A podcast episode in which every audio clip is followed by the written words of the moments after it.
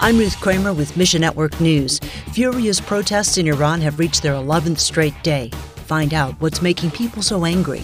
And in Lesotho, one family endures multiple tragedies, but that's not the end of their story. We'll share what's happening in just a couple minutes. But we'll begin today in Iran, where authorities arrested more than 1,200 demonstrators in a bid to crack down on the protests. Dozens have lost their lives in the unrest, which Iran blames on the United States. Public anger erupted last week following the death of 22 year old Mahsa Amini in police custody. Since then, she's become the face of a nationwide push for women's rights. Lily Meschi of Iran Alive Ministries says women are treated like second class citizens. They have been oppressed and under pressure in law and by the government. They are always less than.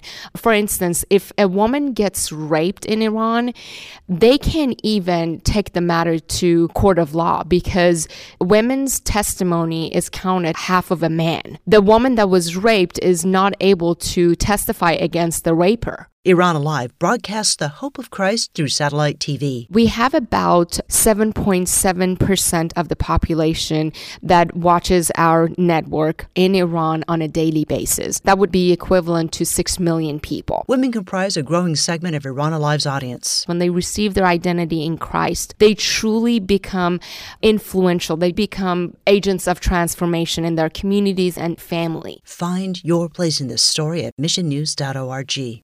Next, Islamic leaders come to Christ in Chad as church planters introduce open Bible stories. Arnie with Unfolding Word tells us The Open Bible Stories is a set of 50 stories from God's point of view, uh, what He did to create the world and how He's saving people to the end point of Christ's return.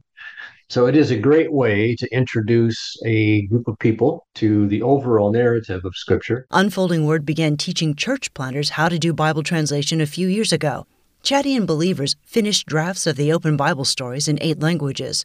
Then they brought the drafts to unreached communities for testing. The Bible stories are ideal for basic evangelism uh, efforts. You can carry a fair amount of early discipleship on the back of the open Bible stories. They're theologically sound and it appeals to children and adults alike. The Holy Spirit moved powerfully as people heard the gospel in their heart language. One chieftain used to combine Islam and the occult but then he met Jesus. Three churches were started in his village as a result. In another location, the Sultan came to Christ and new believers were baptized. Help Chadian church planters start a new project this fall. They are preparing now to start a second group of at least another eight languages. Uh, and that effort is primarily geared towards engaging Muslims. And finally, we'll close today's broadcast with a story from a landlocked country in southern Africa. MNN's Katey Hearth. Life in Lesotho is not easy. Nearly 60% of the population lives below the poverty line. Plus, Lesotho has the third lowest life expectancy in the world. In 2018, December 2nd, when I lost my husband, my daughter has just had just turned 4 months old.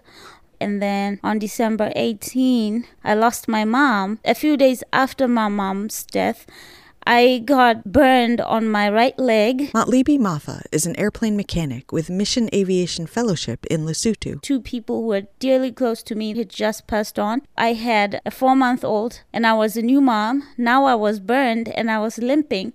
I, I needed help. God really, really helped me a lot and I prayed. That's where I got my strength from. The Lord isn't wasting Matlibi's pain. She keeps missionaries in the air by day. Then she helps struggling women get through the night. I told most of them, like, I would rather you wake me up at 2 a.m. than you break down on your own.